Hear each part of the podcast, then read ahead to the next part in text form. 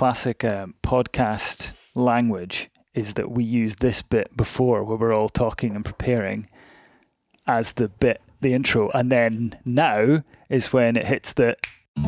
This is the British Uplands podcast with Byron Pace and Sarah Roberts, an exploration of change in one of the UK's most important landscapes. Grant to take down trees, plant to put hedges, grant to take ditches, plants put on sheep, no grants for sheep, sheep come off. oh, the uplands, they're burning the peat. If you hear a simple argument put forward about how the uplands need to be managed, then that a simple argument has to be wrong. Definitely going to cut that out of the podcast. Okay, well, welcome to the British Uplands podcast with Byron Pace and Sarah Roberts.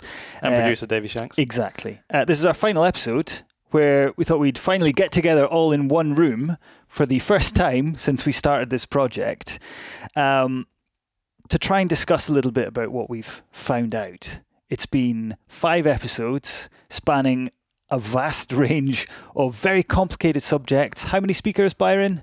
22 or Yeah, 3, I think. 20 voices. Yeah. Uh, and there's been a lot of information. So it's time to talk about it, talk about what we found, and uh, sort it all out finally. Finally, and then we'll find all the solutions. Your brain was definitely a bit frazzled, Sarah. I remember sitting with you. We stopped at a friend of ours' place uh, when we were on this journey. After six days or seven days of interviewing, you just like interviewing multiple people every day, and I could just see your brain melting. information overload. Yeah, I kind of felt like I'd plugged into some sort of other world net and I needed to get it off my head at one point. it was, yeah, I remember actually just taking a strong gin and tonic and sitting out in the garden, Yes, I do. I just mean, looking out into space it's all coming back to me now. Yeah. So, what I think might be quite helpful just to, to set out people have been listening to both of you journeying around the country. So, let's find out a little bit about yourselves. Uh, Sarah, do you want to kick us off? Just sort of introduce yourself and, and where are you coming to this from? Yeah, sure. Um, so my background, I guess, is animal behaviour and storytelling, which kind of led me down the path into environmental journalism.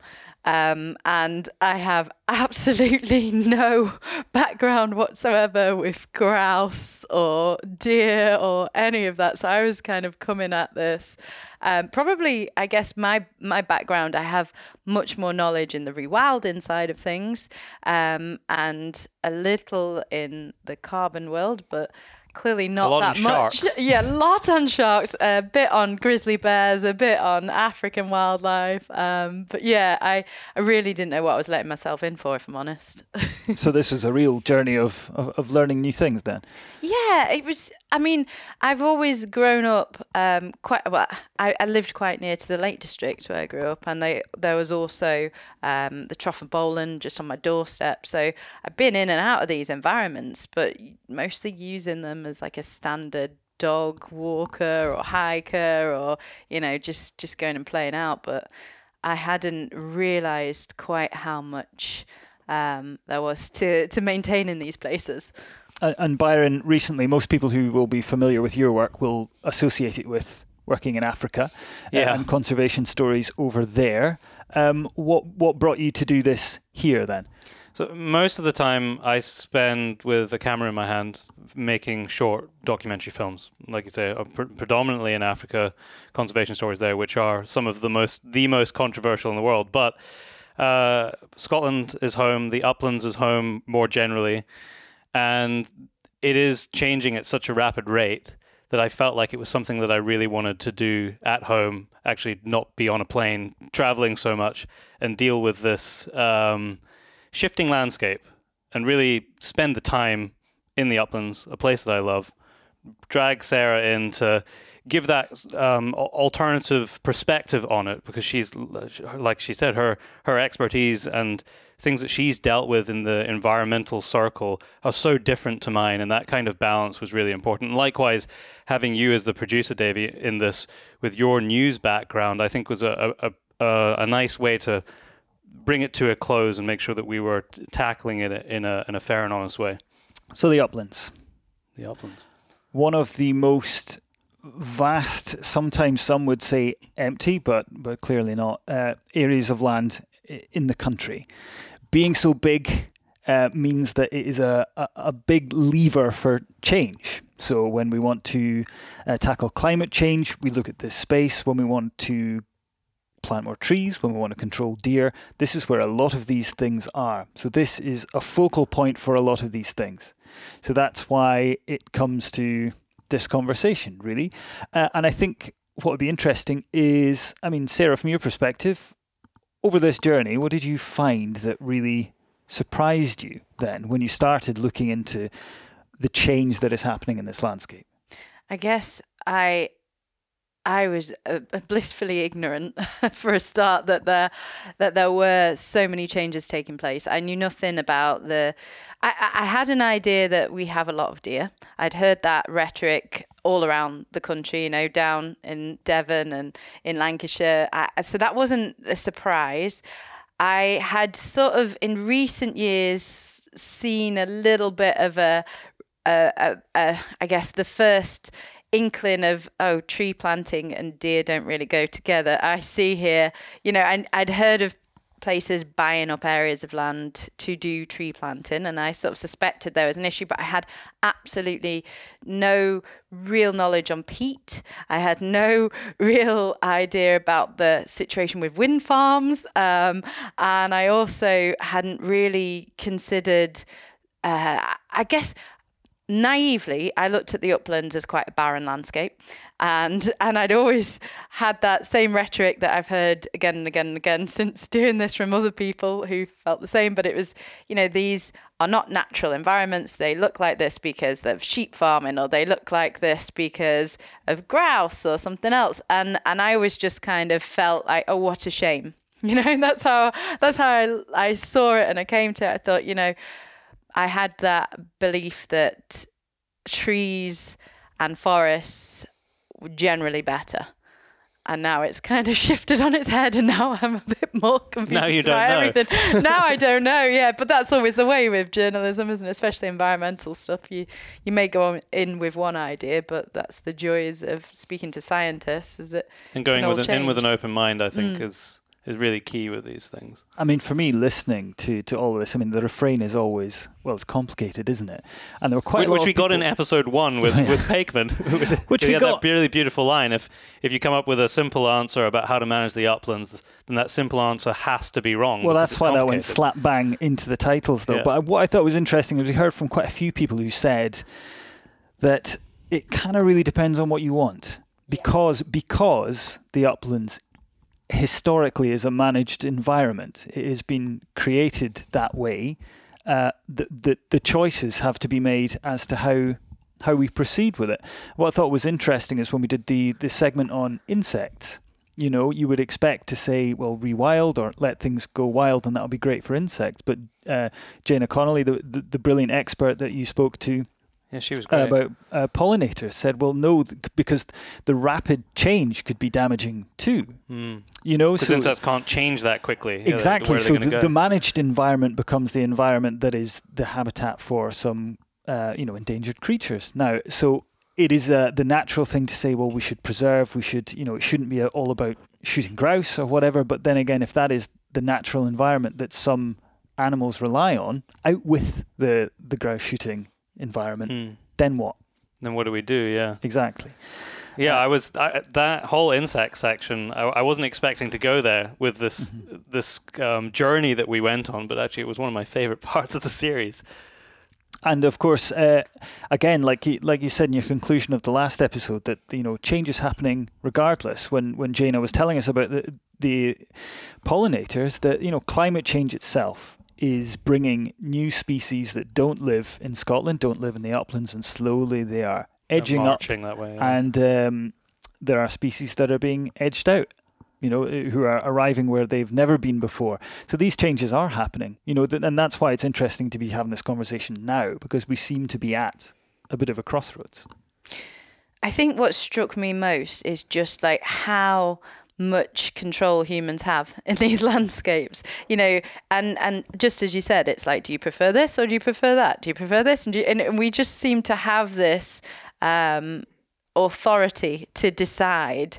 And i hadn't really taken I, I just don't think I'd ever fully understood the kind of levels of decisions that we can make when you have such a huge area of land and then the knock-on effects of that not just for local people and their economy but also like you say for for species that migrate there or for insects that, uh, that a keystone that then are going to have a knock-on effect it just um, i understand why a lot of people can't agree on anything I think uh, Dr. James Fenton summed it up quite nicely when he said that most of the change in our uplands has been facilitated by the rules and regulations that are implemented by government, and particularly subsidies.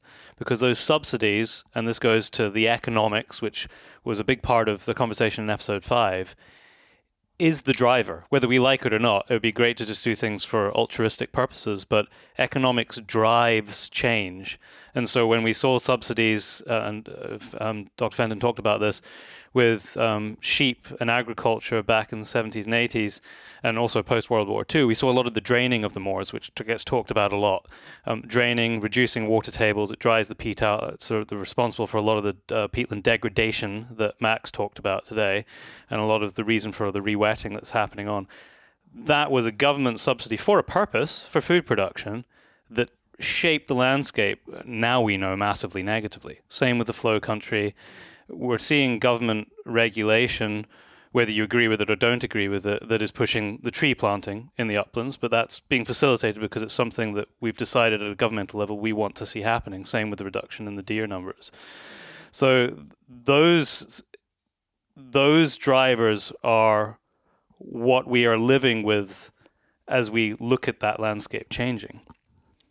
But and it's often it's, it's, it's it's interesting how how often historically that they've ended up really negatively. But who should steer policy if not you know a, a well that's the purpose of government, isn't it? Yeah. Um, one of the interesting things, off the top of my head, I can't remember who brought it up, but one of the interesting things is yes, steered by grant funding, but to what extent are people watching what is happening in the uplands? You know, so these are not big controversial populist policies, are they?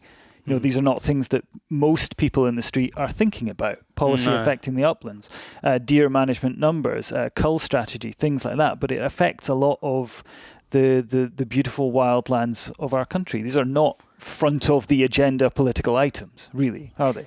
Because it's not affecting people in the in urban the masses where most areas, people live. Yeah. Yeah. Uh, until you pulled me into this podcast, I had no idea on on so many of of these points that we've covered, I just had no idea that that things were happening and such measures. I I didn't. I had. I hadn't got a clue about the the government raising the the amount of deer that they would like culled each year. I hadn't got a clue about them changing the legislation so that you could shoot males all year round.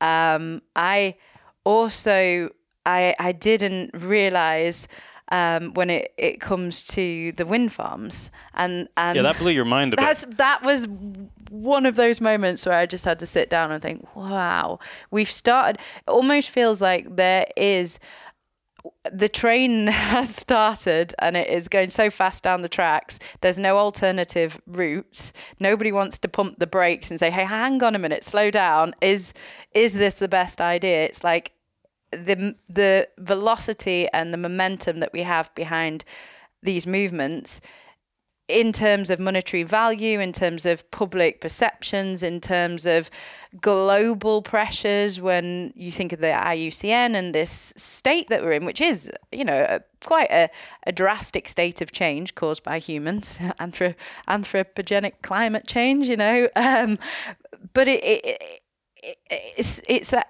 it's that problem that you brought up, Byron, about how policy is moving far quicker than science. It's terrifying.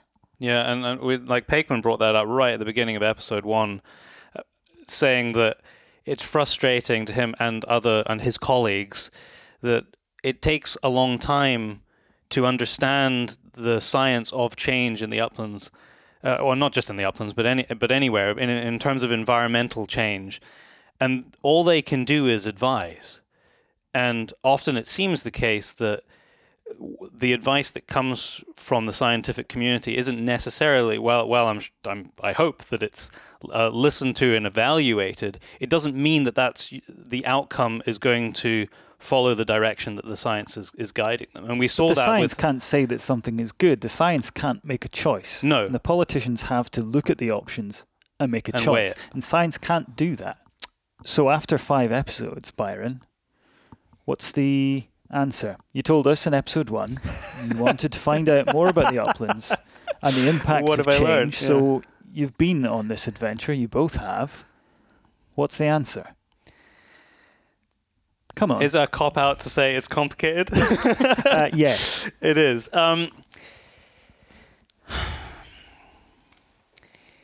the thing that's most interesting about listening through these five episodes Doesn't to sound back- like he's answering it, Sarah. I'm know. answering it like a politician. Politician, yeah. Yep. is that I was expecting, and I think we were all expecting, more extreme views from the people that we were listening to. But for the most part, everyone came across like they at least wanted to work collaboratively, and they had very level headed um, reasons for how they had got to whatever their viewpoint was. And they weren't that far apart as you might have imagined going into this you, like the the extreme ends. I think if you were to ask the average person on the street, the the uh, grouse moor owner, so like a D Ward, he has grouse moor as part of the estate that he owns. That might be seen as one extreme end, and then someone like Max at Revive would be seen at at, at the other end. But really, when you listen to them talking, there's a lot of things that they actually had in common, which gives me a lot of hope for being able to come to together to a common future and, or a common vision where actually maybe we can have we can have a bit of everything. But what we see in the media, and I think what we see um, if you listen to like the committee hearing, the, the clash of committee hearings and government, is very entrenched views from both sides. Not really the conversations we've just ha- had across these podcasts. But can everybody win? So if we, No, ha- if we ha- if we need green energy and we need Yeah. wind farms, where are they going to go? As you heard Richard Lindsay in the last episode, Mm. he says you need these whaleback hills. He says Beautiful You need them, and that is and that could end up being peatland. And he, he mentioned that the the roads are damaging for the peatland. Can everybody win? I think everybody has to be willing to compromise for some wins. Um, we we look at things. We know that wind energy is is fantastic and f- fantastic and green. We know that trees are brilliant. We all know about the Amazon, but it doesn't mean that they're brilliant in all the places, and that's okay. But we seem to be at a time where it's all or nothing on one thing. So it's all trees or it's all wind farms instead of being able to say, this is a really terrible place to do this because it makes it complicated. It's a very difficult narrative to um, to get people to understand. It's very easy to say all trees are great, and if that's true in all places, that's a very easy narrative for people to get behind. But if you have to start explaining, well, actually, you've got to pay attention to the peat depth, uh, then you start to lose people. And that, I think that's unfortunate. And I think that not enough credit. But people are smart. Like we're not. Society generally is not dumb. We can we can cope with these nuances, but that is not what we're used to seeing. We're used to seeing very entrenched polar positions. Sarah, you did a lot of the interviews that involved sort of tree planting and things like that. How did your perspective change? For a start, my idea of what a forest should look like is based heavily on forestry, it turns out.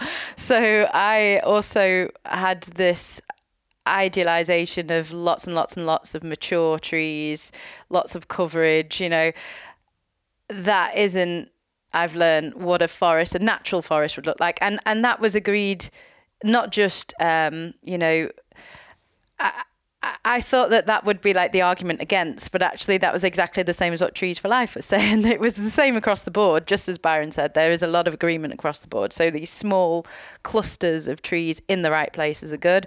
I hadn't honestly realised quite how much carbon a tree or a sapling releases in the soil and then also releases if you put it in shallow peat Um, I had that very idealistic, simplistic view that you plant a tree and then it starts to, you know, take carbon from the atmosphere and put it in its uh, tree trunk, and that's all good. But actually, what was it, 35 years or something, depending 35 on the, 40, yeah. depending on the tree species before it starts to actually offset carbon. Well, this was on Pe- this was when planted in peatland. but also depending on the tree species and the soil types, it's Mm-hmm. All trees are not made equal. exactly. It's so much more complicated than I than I thought.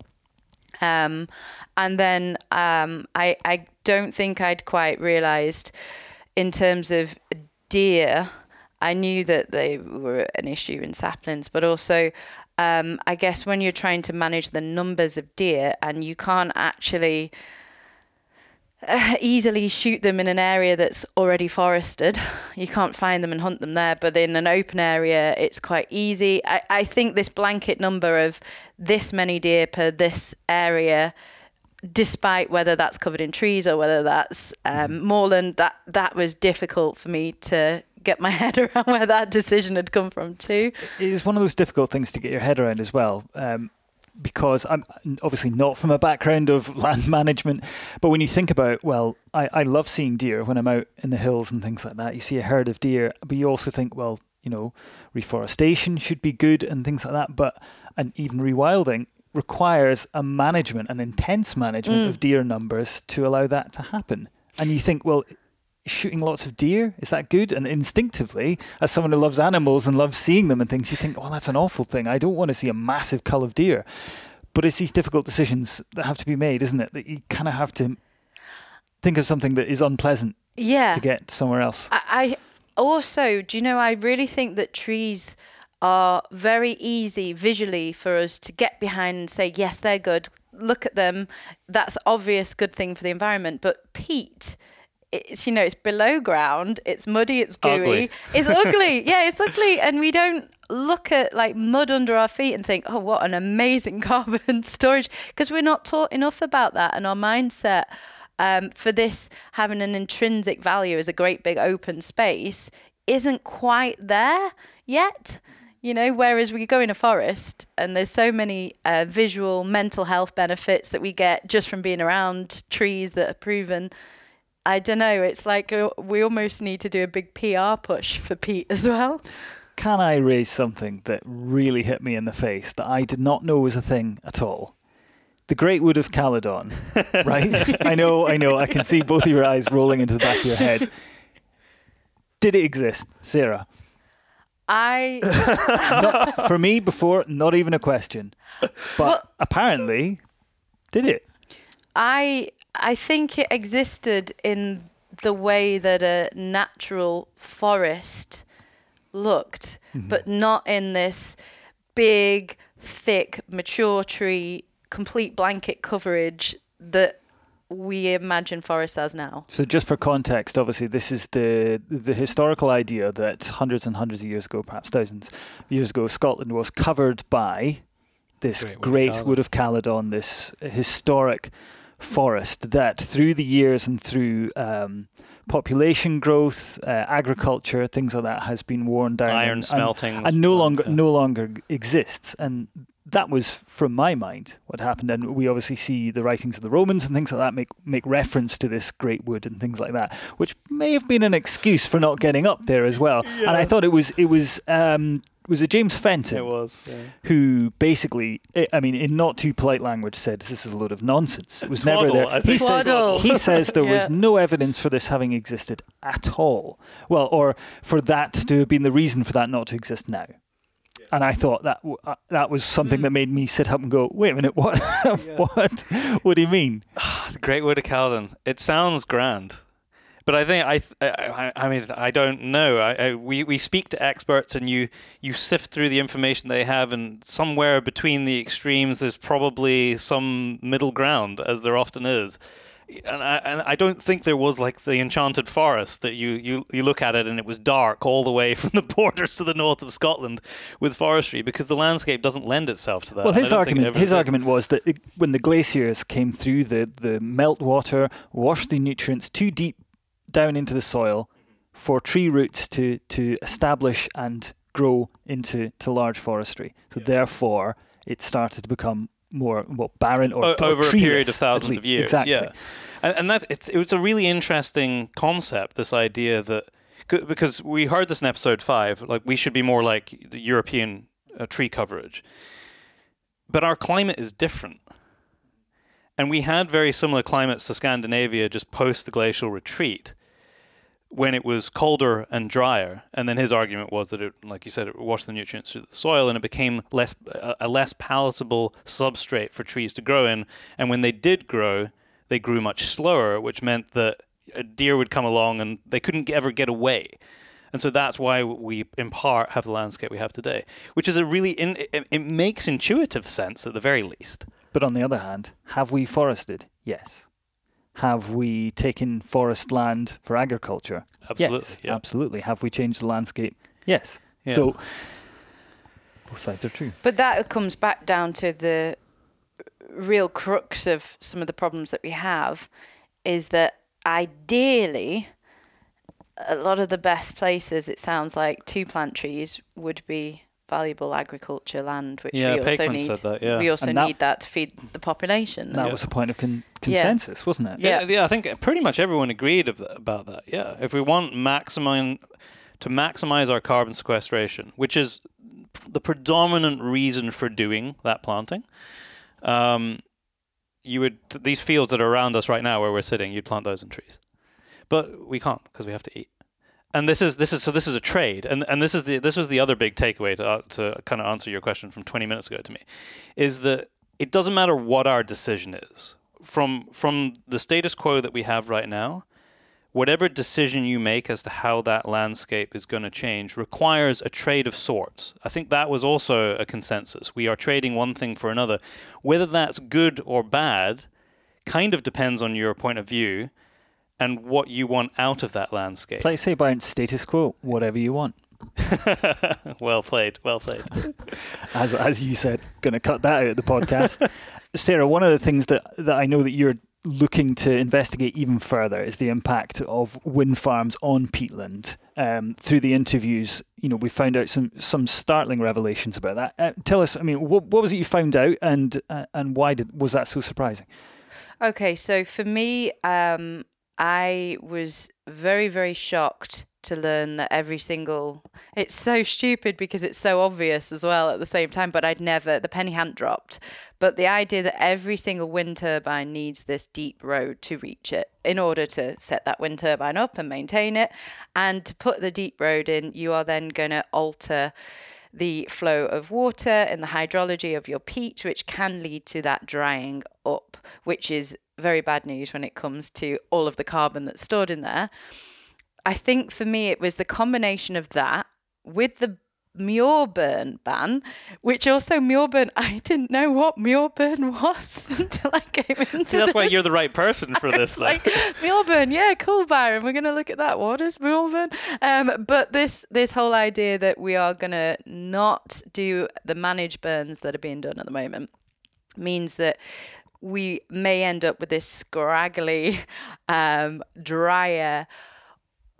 I guess heather or other grasses or other things that are going to grow there in the peat. Okay, that in turn is also drying up the peat bog because it requires more water the larger these plants grow. And the pers- perspiration as well. Yeah. As it, in the wind, which I didn't know that either. He was talking about. yeah, it, yeah, So you couple that with the fact then that you have um, areas where the wind turbines are, like you say, with the wind, where that area is now drier and hotter than anywhere else. You've then got a bit of a tinderbox growing on top of this area. If you've got less deer as well, you probably get less deer that are going to be eating this. This is true. Heather. I don't think that's a point that's been brought up, but you've yeah, you've got you've got less things that are managing managing this situation, and then we have a, a real issue, a growing issue about wildfires around the world.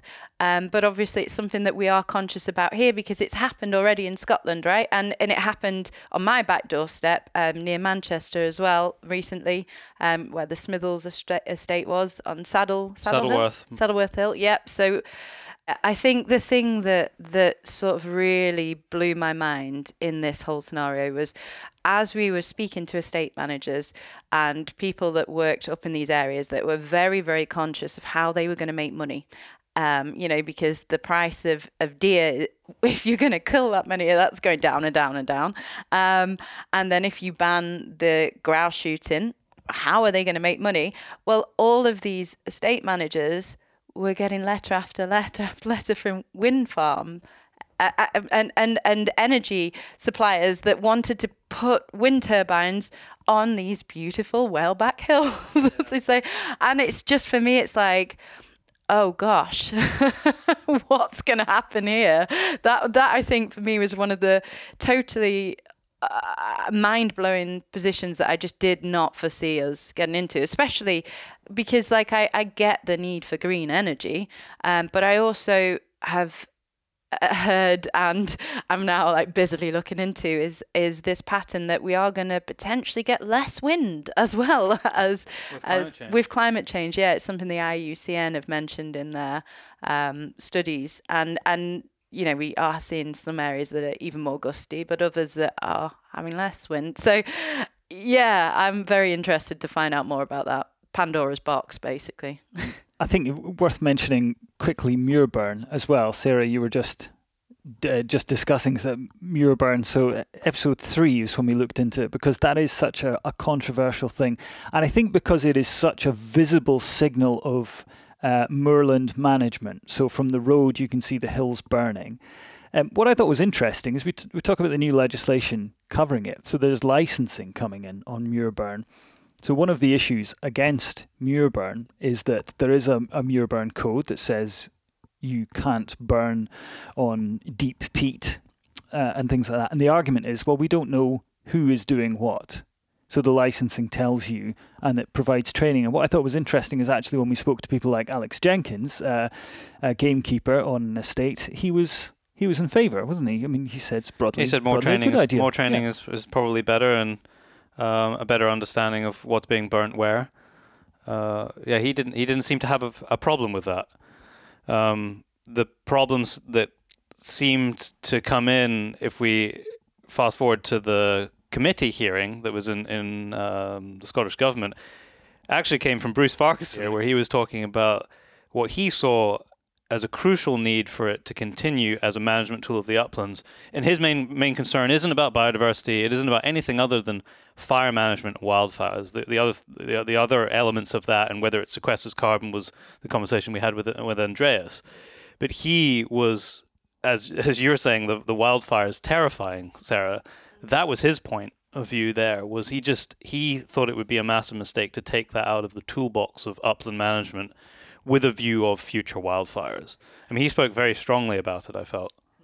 I mean, it's not just a wildfire, though, is it? It's not. Ju- uh, oh, yeah, and that's No, the- the, the- the- but, the- but to I mean, prevent wildfires. No, no. I mean, it's not just a, a wildfire that's the panic for these uplands. It's the peat. it's this deep, you know, this burn that can go on and on and on under under the ground, and it's so difficult to manage, and it's such a large amount of carbon that gets into the atmosphere. But that was the other point within that whole Pandora's box of, of wind turbines. If we plant more trees in these areas as well, you know, it really is a tinderbox. It's more biomass to burn. Yeah. Yeah. I mean, there was an argument. I'm not sure whether this actually made the cuts. We I brought we brought this up with um, um, Alan at Trees for Life, and he made the argument that when you have different um, different types of foliage, it changes the speed with which wildfires move through a landscape, and that gives you um, time and opportunity to deal with it. Um, that was his argument there. But when we look at what's been happening in Europe, because the fires have been so hot, it's just been it's just been they've just been running.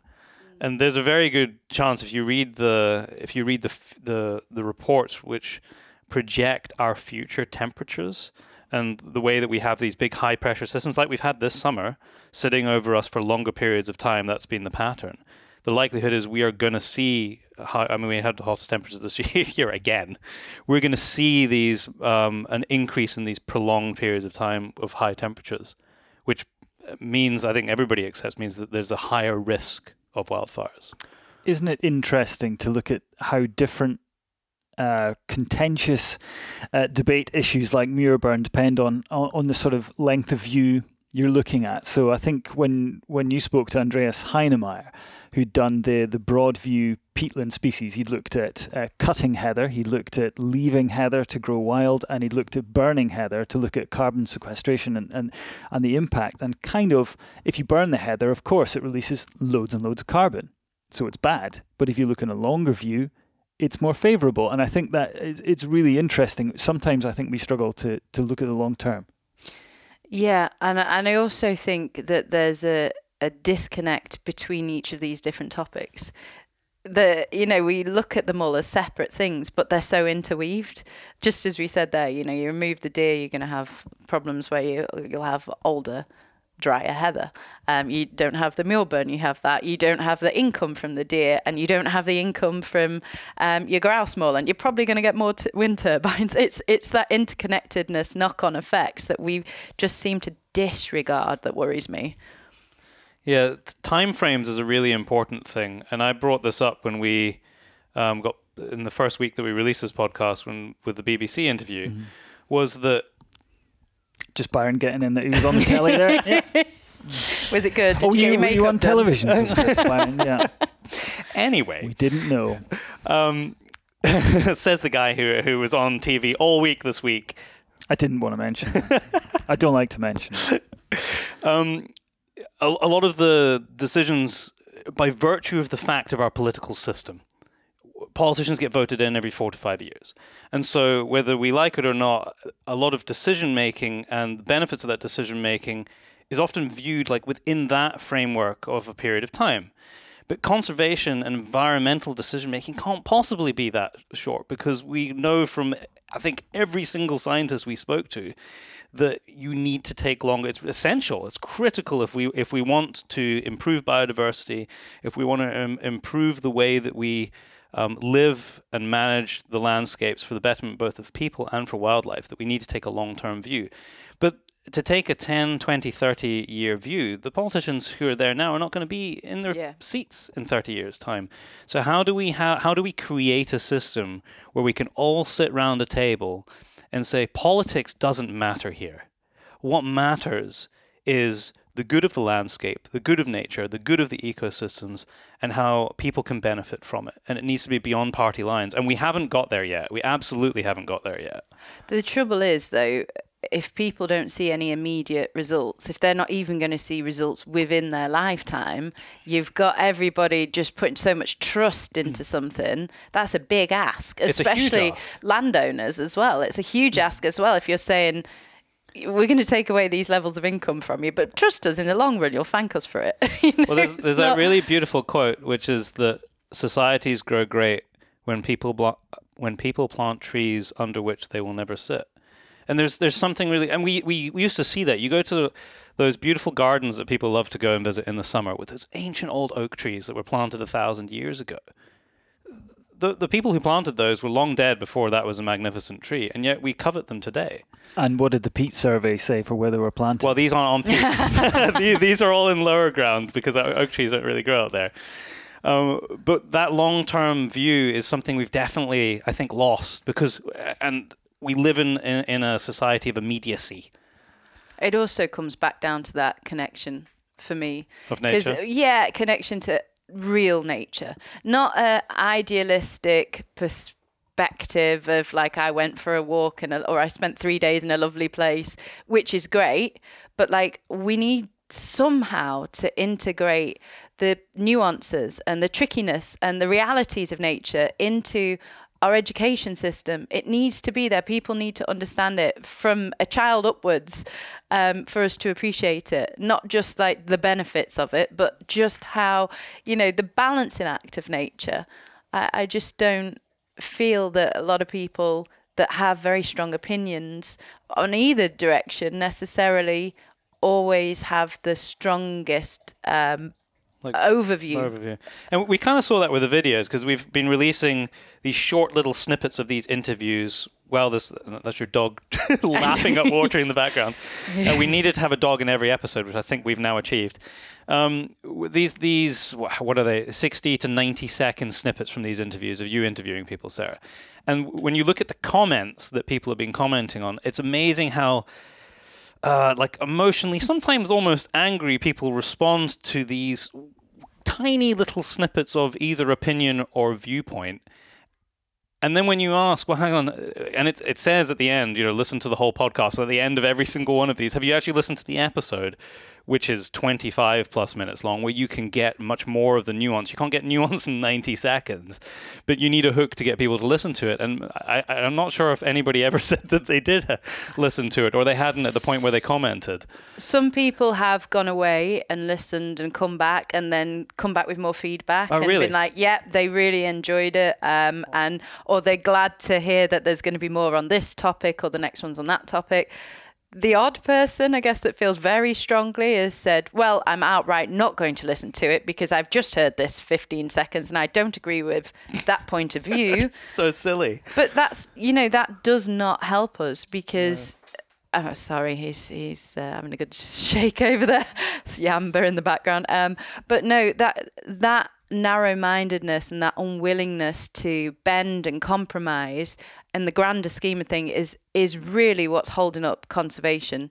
Important integral conservation, not just here. This is just a small case study for me, the uplands, and for you, Byron, and, and probably for you too, Davy. But this is being repeated, rinsed and repeated all around the world.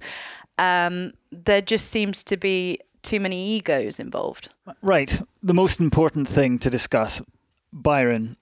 A refrain throughout this podcast has been you greeting dogs. A- Hello, I see you. I see you. I see you. I see you. As the person who has edited each and every one of these podcasts lovingly, The, the, pro- the problem is that I'm dogs. sitting Byron, here, we're sitting here, and dog Sarah's dog is in the room. But if I am excluding episode Present six, company present company accepted. excluded, I feel I feel like um, that when we met Kathy, Yeah, because she she are had a couple of dogs, Yeah. and I think you probably got the, the most emotion in my voice as to when when we met those dogs there. I was talking, Never happier. talking to the dog like it was a small child.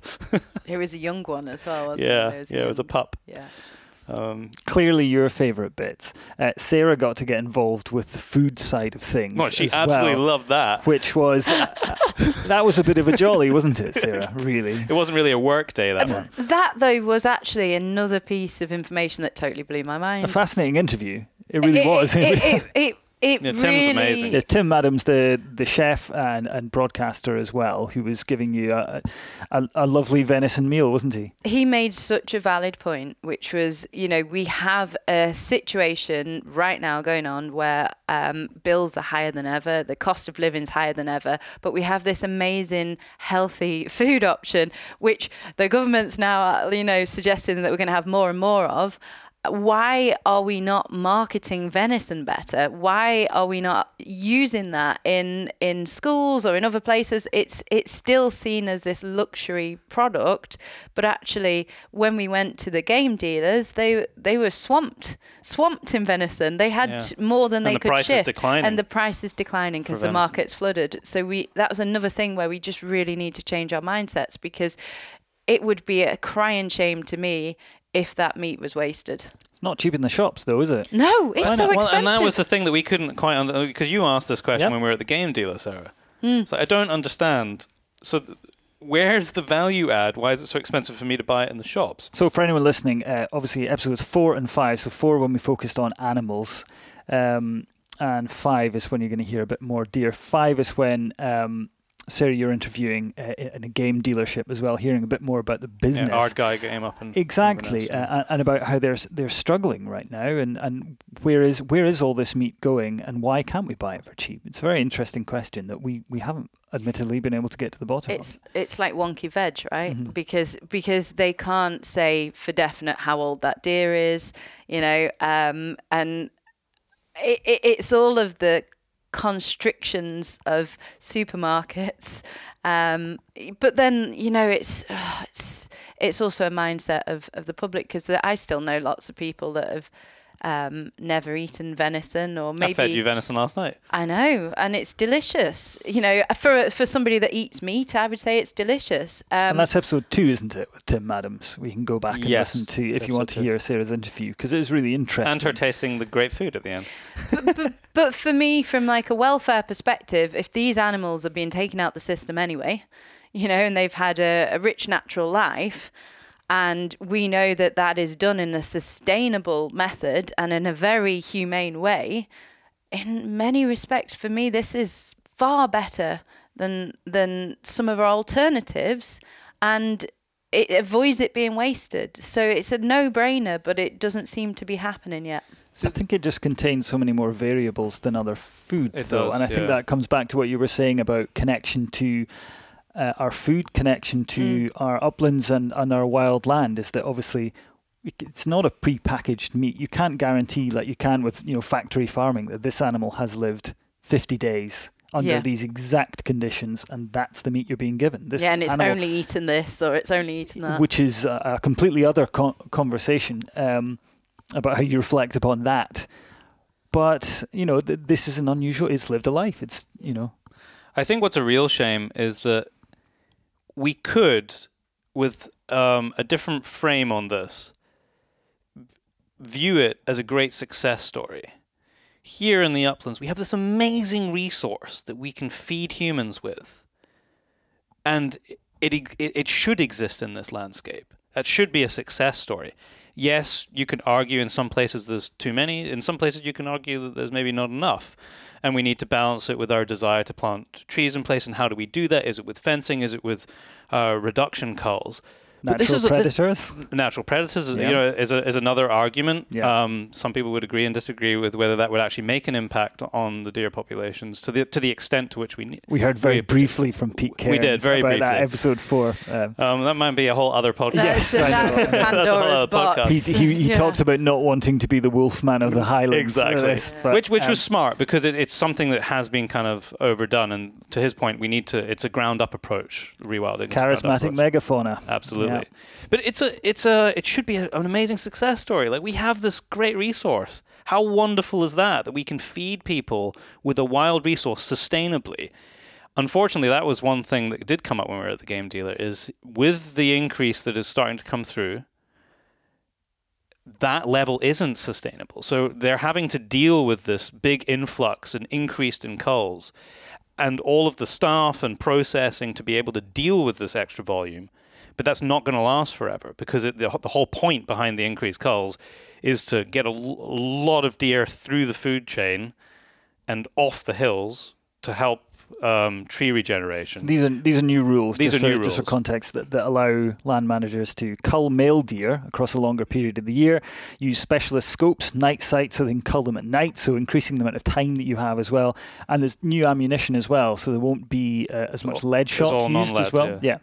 Uh, so these are the the new things coming through that are really affecting how uh, you know game dealerships uh, and and this deer stalking is is done. Mm.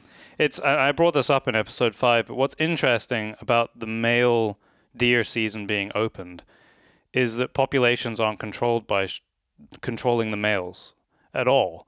It's all with the female population. So deer management historically has, and if you go to most of the estates around here, the vast majority of deer that they cull for deer management to keep the population because it's in their interest as well that they don't overgraze an area with the males has been predominantly through shooting females during the hind season. So shooting the males isn't going to make that much difference, and that's that's Does that kind not of reduce population. the? Forgive my ignorance, but does that not just reduce the number? It would re- it would So- reduce the overall number, but it's not a population control measure because they're not the ones reducing dropping the calves. population, though. Yeah, but it's not. It, that's not how you control. If you want to reduce populations, you have to re- reduce the breeding part of the population because one male, particularly with red deer, one male is going to service 25 females in a in a harem. So you don't need all of those those those extra males. The actual dropping of calves in the in the season in May is done by females. So population control measures are not done by reducing male population. This is where the argument comes in that you're actually affecting the genetics variability, aren't you? If you take a load of males out and it is usually one male that's going to populate an area, you know, females, if you're taking a lot of those males that would naturally compete against each other How and the strongest ones survive, what's the knock-on effect? Well, I'm not. I'm not sure how much selectivity is going to be going on because that's been that's something that has been very common practice, historic with mm. tradition, is selectivity of the animals being taken out for the health of the herds. But I'm not sure how much selectivity is going to be going on with the rapid increase in contractors being paid per head to get it through the food chain. That's it's a whole other discussion. But I was we, we, going to we- say, but is, is the scale of the the population cull? I mean, it's quite an unpleasant thing to think about, Mm. but is it so large that perhaps they do need to think differently about how they do it? about how they actually do it. yeah, I mean, there, does there need to be such a drastic reduction in numbers that these traditional methods that you you're discussing and thinking about, the way that it's been done before, Mm. that perhaps as unpalatable as it is to think about, if we are to reform the uplands and have a different way of doing things, if you're going to rewild, if you're going to uh, reforest, all of these things, that unfortunately does there have to be a drastic drop? We mentioned deer in almost every episode. We did. because Yeah, I think one of the interesting parts of that of the the conversation at the game dealers, and I, I'm this makes perfect sense if you think about it. Is him talking about how, and in reference to extending the the male deer season, is that during the rut, that sort of one month during the, the rut, it's the worst meat to eat because they're not really eating very much, so they're losing a lot of condition. It becomes quite tainted because they're full of hormones. I thought that was extraordinary. It's really he said that. fascinating. Thirty percent of the, the game he is dealing, he says he personally wouldn't eat. because of because of the taste of it. Now, we what we used to do is we used to export that, so it was never wasted. It was exported to Europe pre-Brexit. Now it's very difficult to export. So now there isn't really a great market because we don't have a taste for that much stronger meat here. It was made into a lot of sausages um, in Europe. So by ex- by changing the season and removing the burden of shooting most of those males during the rut where they where they're the worst condition that they are in the entire year, that makes great sense. So to your point, does there need to be change? That seems like a it seems like a sensible thing to do because why do you want to put meat into the food chain that's not great to eat? It's incredibly unpopular. Yeah. Uh, mass culling. yeah, it is dear. very unpopular. You just reminded me of something else that, that we learnt at the game dealers as well, because it wasn't just that they can't export the meat anymore, but he also said that he used to export the skins. Because I remember there were so many products. I was like, you know, I wanted to see where everything went, I, and there were so many parts where I was like, oh, does this go for pet food? No, because the regulations have got really, really tight on that. So this now goes in the bin. Oh, okay. What about the skins? Where do they go? Well, we used to export them to China, but actually now we can't because of our dealer and the regulations, and now that doesn't happen. So the the wastage is still there as well. It's like a it. That there's such Makes a- great leather as well. yeah, exactly. soft There's leather. such a, a large amount of material there that really it would be good if somebody just jumped on it and, and made use. If we are going to take these animals out of the the food chain, can we can we use them for something? If you're gonna, the idea of binning it, I think, made it mm. even harsher. Absolutely. Well, it feels like, I mean, our conversation about the uplands is coming to an end after so many months of, of doing Sadly, that. or relief, one of the two. But, n- but now I suppose the, the conversation has to continue, and I hope people who've listened to it will have at least had a few things that have made them think or think differently or think again. Uh, Sarah, what would you hope that people who've listened through this series would, would take away from Uh, what they've heard? I would really hope that they maybe came into it with just for for the people like me that came into it maybe with less knowledge left with more knowledge. That's all i hope really is that you know like minds will have been opened and that there is a consistent um, overlap of viewpoints where you know there is a there is a, a happy medium in in all of these extreme points of view although they're you know from the outset sounding really extreme when we spoke to all these different people it seemed that there was an overlapping area where we might be able to move forward and keep most people happy seemed that way anyway what do you Mm, think It did seem. It did. Yeah, it did seem that way. Um, it would just be great if the kind of discussions that we've had on the podcast happened more broadly it would I be think- great if you could get all those people in one room in the same room. Yeah. and I'm sure everybody would probably get on. And What do you think for you, Byron, is the main takeaway from these episodes that we've done? Go go into discussions with an open mind as you can. Try and be aware of where you're, because we all have our own biases from however we were brought up or the things that you're involved in. which are quite difficult to get past, but at least be aware of them and acknowledge them and kind of own them, so that you can try and understand where other people are coming from. uh, and be willing to have those discussions, be, and be willing to hear things that you don't want to hear. Yeah. And just because, you don't like it, just because you don't like it, because I think we have a tendency to say, well, I don't, I don't like their point of view, so I'm not even going to listen to how they got to that. But then when you actually sit down and you have a conversation with somebody, whether it's something you believed in or not to begin with, to your point, you realize that there's a lot of crossover. So I think the more that we can do that, the more chance that we have of creating a future that's good for everyone. I don't think it needs to be an all or nothing. I think that we can all have a bit, and we're all going to have to compromise, and it's always going to be a trade. There'll be some winners and there'll be some losers, but we need to try and find what that um, terrible word balance is. I think for me, it's that this is important. it is that this matters, that this is not the preserve of hunting, shooting, fishing people. What happens in the uplands affects you in your house in Brecon or Falkirk or Edinburgh too, because this is or Lancashire exactly. Uh, because this is our path to net zero. This is carbon sequestration. This is uh, where your power lines are going, where your power is coming from, your clean water, um, you know, the wildfire on your doorstep. All of this matters immensely and is not a discussion for somebody else. It's a discussion for you at home. And I think that's what's really stuck out to me is just how much this translates, you know. I agree. I think that's a brilliant way to wrap this up. Well, thank you, Davey, for going through all of these million interviews, finding uh, a way to stitch it together that was entertaining for people to listen to, and to you, Sarah, for uh, putting up with me on a road trip as as we were going through and you know speaking to these different experts and peoples with opinions in the uplands. It's been it's been a lot of work putting this together, but it's also been uh, it's also been brilliant. It's the kind of uh, podcast series and journalism and investigation on um, a topic that I'd like to do more of. And of course, thank you everyone at home who has listened to all of these episodes and joined us on the journey through the uplands and commented uh, and questioned and gave us great feedback on everything we've been trying to do, which has really steered us along the way. Uh, thanks very much for listening and spending all this time with us. If you would like to contact us, ask us a question, or find out more, head over to www.thebritishuplands.com. The British Upland series is presented by Byron Pace and Sarah Roberts, co produced and edited by David Shanks as part of the Into the Wilderness podcast, an MH Studios production.